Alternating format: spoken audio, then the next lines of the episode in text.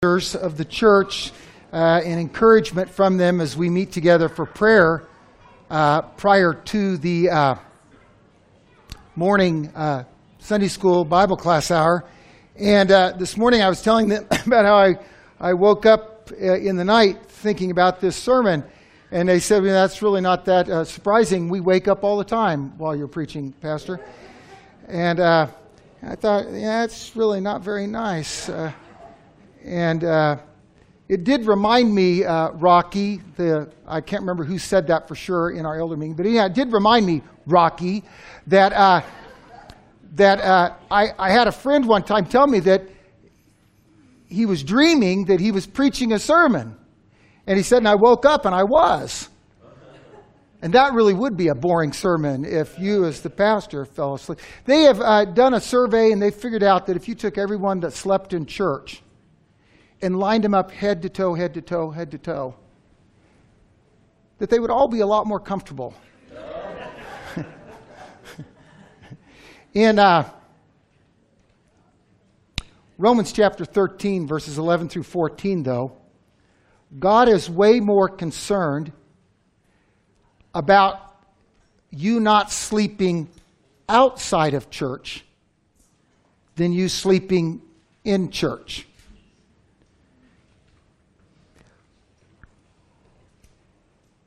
The Apostle Paul writes, and do this,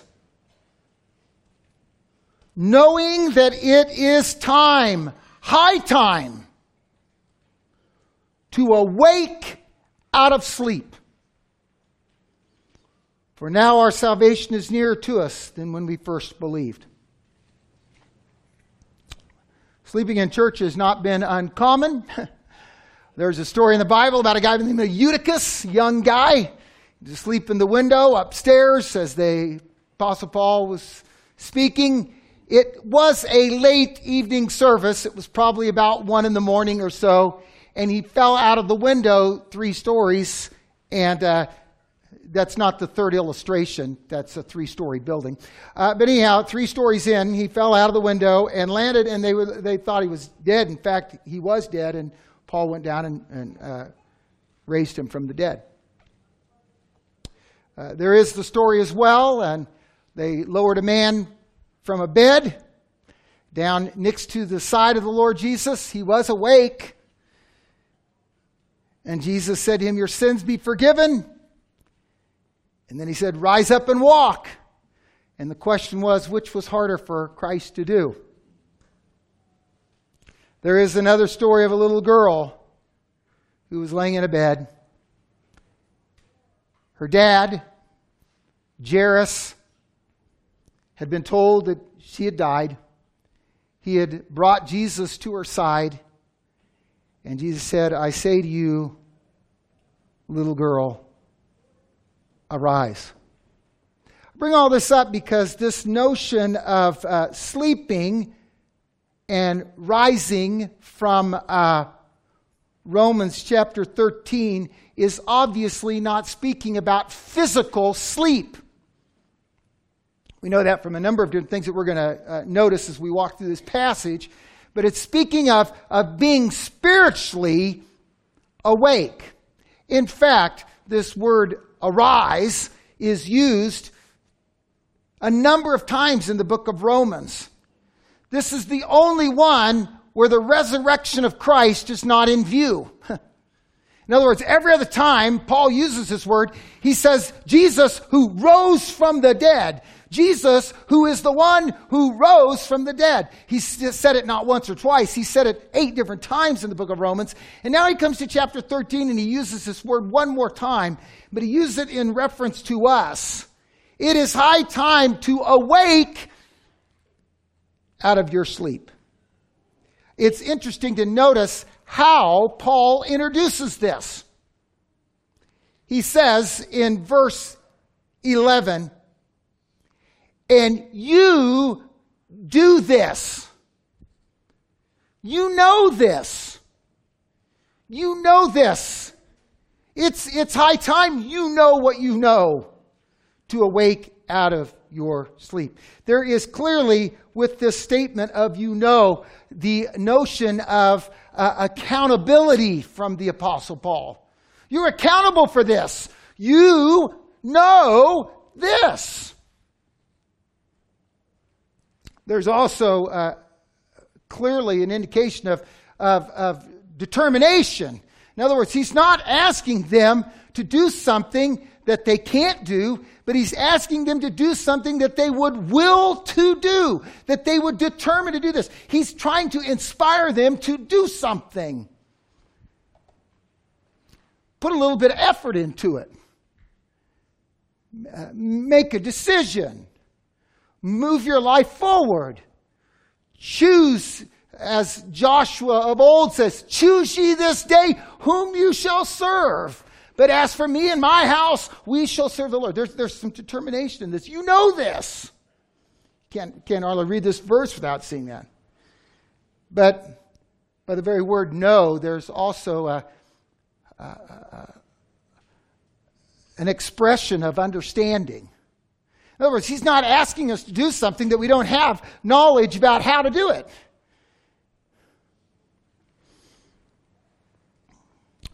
He's, he's asking us to do something that he's assuming we have the understanding, the knowledge, the ability to do it. I, I never like being asked to do something I don't know how to do. Paul is not asking these people to do something they don't know how to do. He's saying, You know this. You know this, that, that I'm going to. In fact, you know this, and he says, the, the day is at hand this that you know. And in fact, he says it, it's, it's high time. Uh, up in uh, where we used to live, there was a clock down at the courthouse, and, and it would chime uh, on the hour in, in the night. And sometimes you would wake up in the dark and, and you'd think, What time is it? And then you'd hear this clock downtown chiming, and you would add them up and you would know what time it is and whether or not you should get out of bed or not, whether or not it was time. And I don't know how many times I woke up and I heard it chime once, twice, three times and stop. And I thought to myself, it is not time yet to get out of bed. I uh, have missed that clock, and so I had the opportunity to get a clock, and, and uh, I have it in our room, and it chimes. And the problem with the clock in our room that chimes, it chimes on the quarter hour, on the half hour, and on the three quarter hour. So I don't know what time it is in the middle of the night, but I know it's half past the hour. and at 2 in the morning, it chimes twice for 2, and so I don't know if it's 2.30, 1.30, or 3.30, but it's 2 something. But when it dings, chimes eight times, I know that I probably should get out of bed. Another clue is that it's light outside. It is high time. You ever slept in and missed an appointment? It's high time. It's past the hour. When people uh, and Bible translators and, and interpreters look at this, they say Paul is making some kind of statement about the end times and about the, the, the return of Christ. And it's high time. Christ will come soon. I'd like to say that that's talking about that, but the problem is this passage that we're looking at was written 2,000 years ago. It's high time then, then it's, it's high, high, high, high time now. I think Paul is, is referencing not necessarily the chronology, but he's, he's, he's referencing the reality of where you are in your spiritual life and your need to reflect the knowledge and information that you have into the maturity that you live. Uh, getting older, we all do. Maturing is optional. And I think this is looking at that notion of actually maturing to the knowledge that you have. It's high time. Live up to what knowledge you have. It's high time. Uh, this, uh, this idea is uh, followed through by Paul in a number of different places. I'll, I'll just give you one of them. And in, the, in Thessalonians, Paul writes, So then, now, let us not sleep as others do, but let us keep awake and be sober. For those who sleep, sleep at night, and those who get drunk are drunk at night. Here, obviously, Paul is uh, comparing the Thessalonian believers with those who do not know Christ.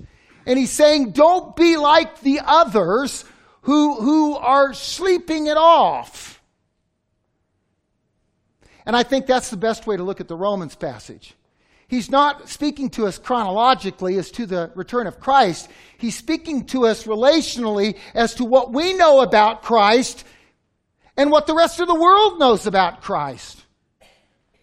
In a sense, the world has an excuse to live the way they do. They don't know what we know.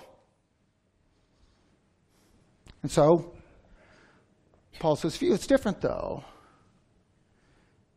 You know.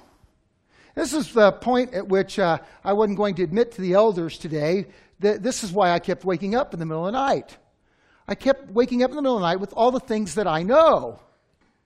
In fact, I woke up this morning when my wife woke up and we began to talk. And oftentimes on Sunday morning, I begin to talk to her about what I'm going to speak about. And I, and I told her, I said, you know, the problem with this passage today is that I know this passage well and it absolutely drills me for where I am inept. And so my wife had great counsel. She said, why don't you skip it then? Wouldn't that be easy? Just go somewhere else. Let's not be transparent with each other. Let's not talk about the fact that we're not quite what we ought to be. Let's just pretend another week. I don't know about you, but aren't you tired of pretending? I'm tired of pretending. I would like to, I'd like to get there, move on, become more what God wants me to be. It's, it's high time. It's high time. And look at, look at where Paul takes this message of it's high time. He says, the night is far spent, the day is at hand. You know, I just, I, I, I, I don't recommend this movie, but I, but I love this one scene, you know. Cock-a-doodle-doo, Bob, it's time to wake up. You know, and uh, he's trying to, he's trying to get this guy out of his house. And he's, oh, can't, can't wake up, can't wake up. And then this little alarm goes ding, ding, ding, ding, ding. And he, oh, and he wakes up. It's high time. Uh, the hours come. The night is far spent. The day is at hand. Uh, cast off the works of darkness and let us put on the armor of light. How, how would you like to have a glow in the dark uniform. Wouldn't that be cool? A glow in the dark uniform. That's what this is talking about. A glow in the dark uniform. I'll tell you one of the reasons why a glow in the dark uniform would be handy. Every now and then I do have to get up in the night, and, and there's these things that Charlene puts in the middle of our bedroom. Uh, she put this cedar chest in the middle of the bedroom, and, and it has a toe attractant on the bottom of it every now and then I'll, I'll, I'll have to go out in the living room and, and, uh, and my grandchildren will leave strange objects in the middle of the living room floor that, that are, are extremely effective toward uh, waking a person up. Wouldn't it be handy if I had a glow in the dark uniform that I could wake up at night and, and I could see everything? Oh. That's what the apostle writes about here the, the works of, of darkness are, are to be exchanged with an armor of light. You can find it because it glows in the dark. Now you think, well, that's absurd. Uh, Jesus said, I'm the light of the world. Uh, the Bible says this is a light unto our path and a lamp unto our feet. No, God has made His truth where it glows in the darkness of this world that we are called to live in. It's high time. It, it's, it's high time. Now, from this, Paul takes us somewhere that I would have preferred that he not go. This passage would be just so much easier if, if verse 13 just wasn't there. He says, Let us walk properly as in the day, not in revelry and drunkenness, not in lewdness and lust, not in strife and envy. Uh, he, he gives uh, three groups here, three pairs. And uh, the translators that translated the New King James Bible and the translators that translated your Bible uh, translate these words into really strong, kind of abrasive words. Uh, you know, I, I don't even know for sure what an orgy is, but it just sounds bad. Orgies, drunkenness, sexual immorality, sensuality, quarreling, jealousy. You look at all those words and you think, well, you know, I mean, in English, I look at those words and I say, not guilty, not guilty, not guilty, not guilty, not guilty. Well, yeah, not guilty. I'm, I'm six for six. But when you actually look at these words, these words are not uh, the kind of words that they appear to be on the screen. For instance, I'll, I'll, just look at one of them and spend a little bit of time on one of them to kind of help you see what I'm driving at. The word sexual immorality is found a number of different times in the uh, New Testament. The vast majority of times that word is found, the word porneia is the word that is translated sexual immorality. Porneia. Now, we, we get the word pornography from the word porneia, and, and we hear that word and we think, hmm, yeah. But that's not the word that Paul uses here. Paul uses the word here for bed. Now, when he uses this word for bed, he uses this word for bed a number of other times in the Bible. He says the marriage bed is undefiled. And, and he uses the word in another place referring to Rebecca, how that she uh, went to bed and she became pregnant. And so we come to realize that the word bed is being used in, a, uh, in a, uh, uh an illustrative sense or a motif sense of, of, of, of, an intimate relationship between a man and a woman. And the, the usage of this word bed is not used with, with any moral overtone or connotation. In fact, the usage of this word is most often with just the idea of men and women, when they sleep together, things happen.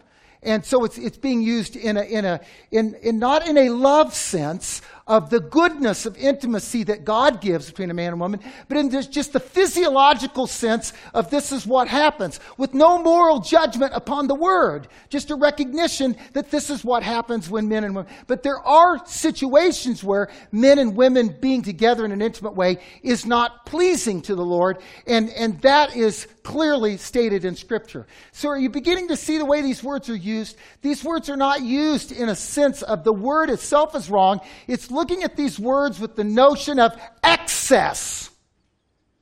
Excess. The word for drunkenness is the word for wine.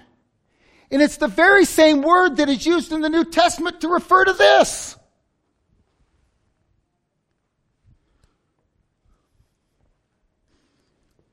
So again, it's not, it's not that, that, that, that wine is being looked upon as evil and horrible. It's the excess. The excess. And uh, again, the word orgies, it's actually just the word for party. How many of you are going to a Super Bowl orgy today?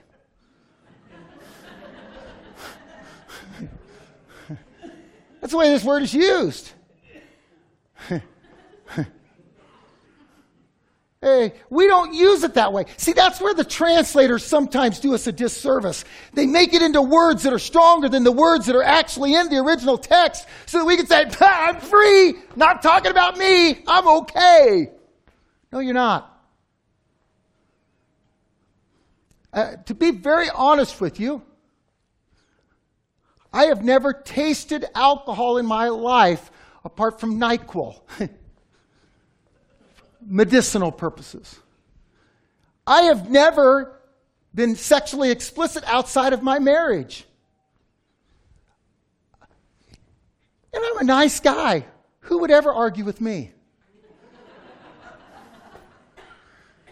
now, no, that's not the way Paul wants us to look at these words.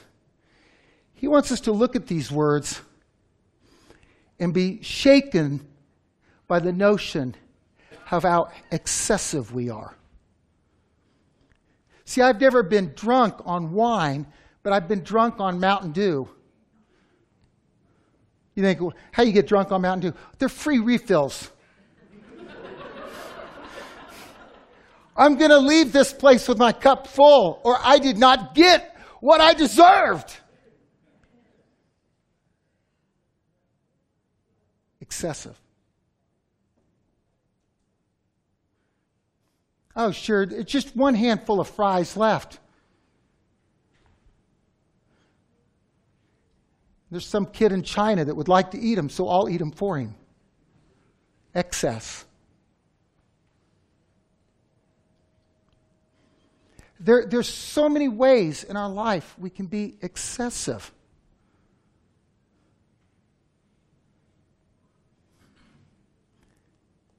And not what God wants. What's interesting about these six words, all six of these words are found in Galatians chapter 5.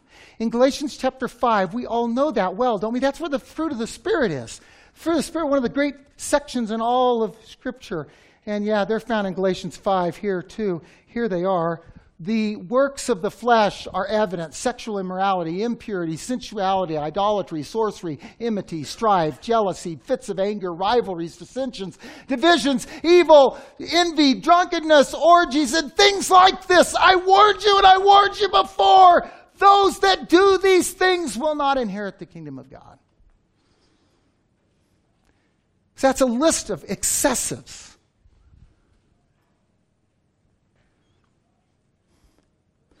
God does not want you to be excessive. Don't be drunk with wine, wherein is excess.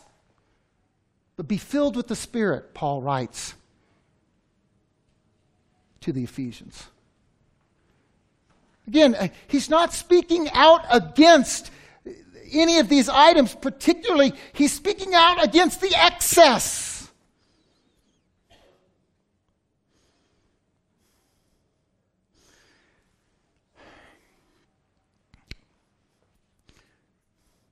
I don't know if I can watch the Super Bowl today. The Chiefs aren't in it. You might say, so what? Well, I'm a little bit excessive about the Chiefs. Not as much as I am about the Royals, but. or the Jayhawks. See, even things, that, things like that that are fun and good and pleasurable, we can be excessive about them. I don't have time for sports. I'm too busy working on cars. Oh. I'm too busy going hunting. I'm too busy with Pinterest. Pinterest? That's old school. I'm in Instagram. Can you even keep track of the latest social media? Excess. Excess. Excess. Now,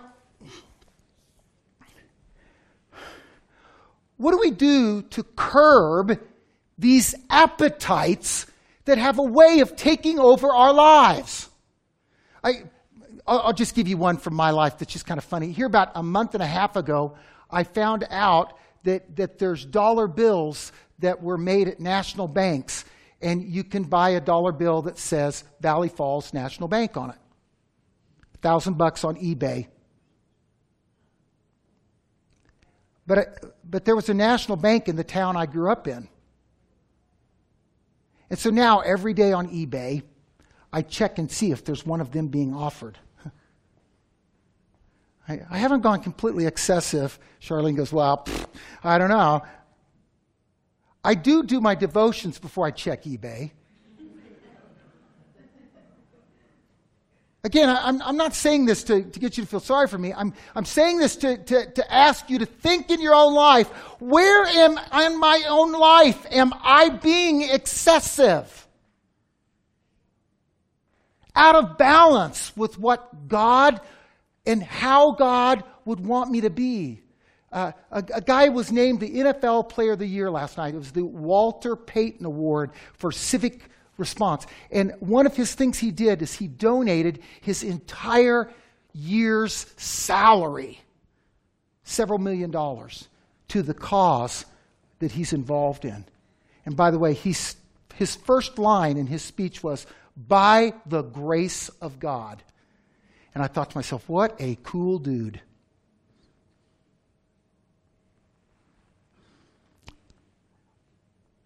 Where are you excessive? Well, I don't know where I'm excessive. But I've listened to you enough, Pastor. I know I'm not as bad as you are. And you probably aren't. But how do we find help? Well, let me give you six rules on not being excessive. No, that's not what Paul does. You won't believe what Paul does. How Paul speaks to this. Look, if you will, in verse 14.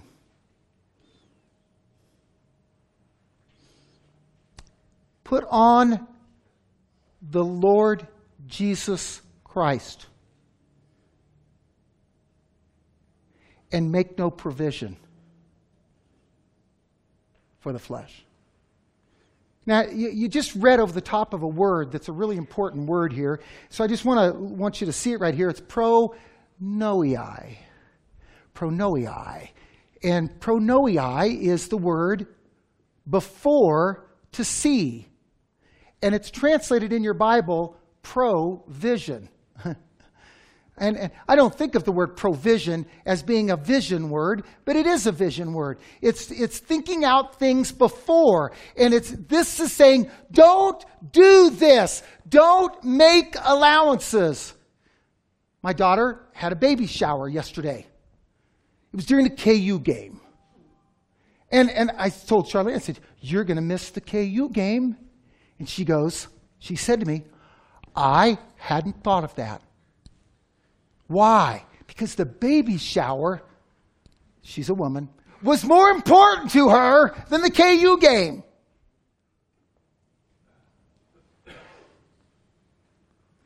Put on the Lord Jesus Christ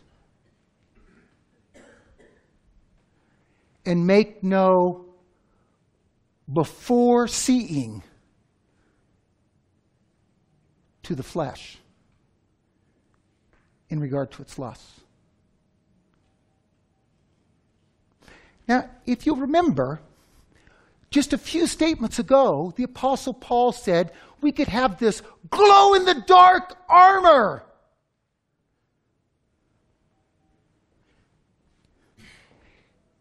There it is. Put on the Lord Jesus. Every now and then, I'll be at an event that's emotional. I'll be at a, a really emotional event, uh, perhaps a wedding, uh, maybe a funeral, uh, maybe uh, some other family event, a baby dedication or something like that. And, and and someone will come in that other people haven't seen in a long time, and they'll come in, and, and they'll, they'll, they'll people see him and say, Look, there it's Joe! And everybody will run over and just, Oh man, Joe! And they just, they just start hugging. They don't say anything, they just hug.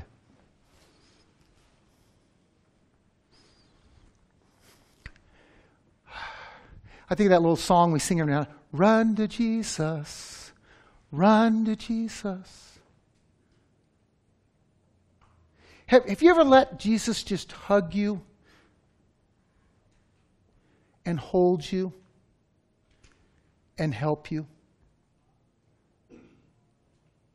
See, this is the answer to excess. How many of you have found out that the Chiefs never are going to really make you happy? The Royals are never really going to make you happy. Your job is never really going to make you happy. Yeah, I'm going to go there. Your family. As much as you love them and as much as they love you, are never really going to make you happy. Oh, if only I were married. Huh. Yeah, that'll make you happy.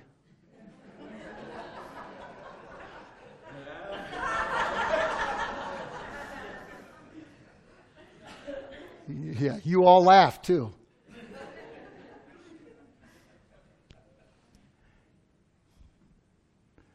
There is one.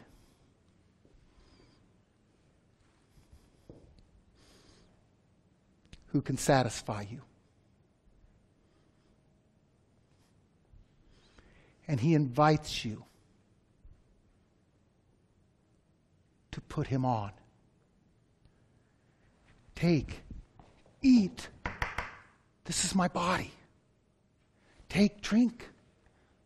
This is my blood. These are symbols. These are symbols. But, but they speak of something deeper. He wants to hold you. He wants to embrace you. He wants to cover you over with His goodness.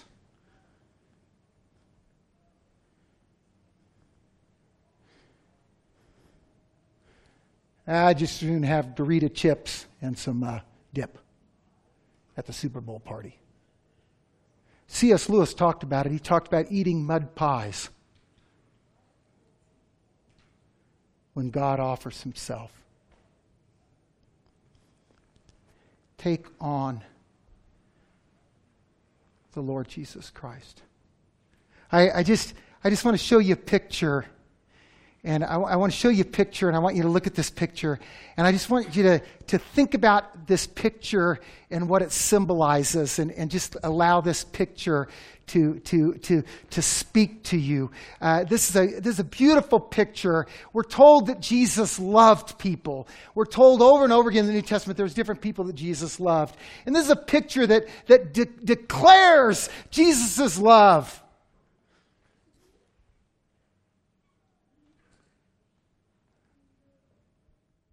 Lazarus, come forth. And he came out of the tomb with his grave clothes still on. And Jesus said, Unbind him and let him go. Who do you think Lazarus went to first? The text doesn't tell us. You know why? Because it doesn't have to. You know. You know who he went to. He had seen things unspeakable in the third heaven. The only reason he would ever have wanted to come back was to see him, to see Jesus, and to touch him once again, to hug him to allow Jesus to hold him and to know, and to know. Put on the Lord Jesus Christ. In a relationship with Him, there's deliverance from your excesses from your excesses that tear at your heart, that sap you of strength, that divide your focus and initiative. In Him, there's freedom. run to Jesus. Run to Jesus. Father, we come before you.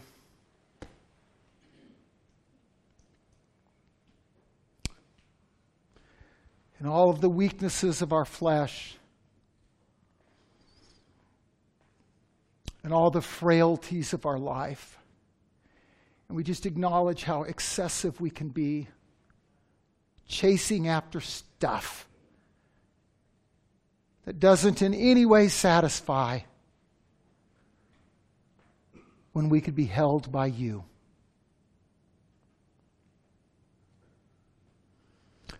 Father, I just pray that we would come to Jesus new and fresh.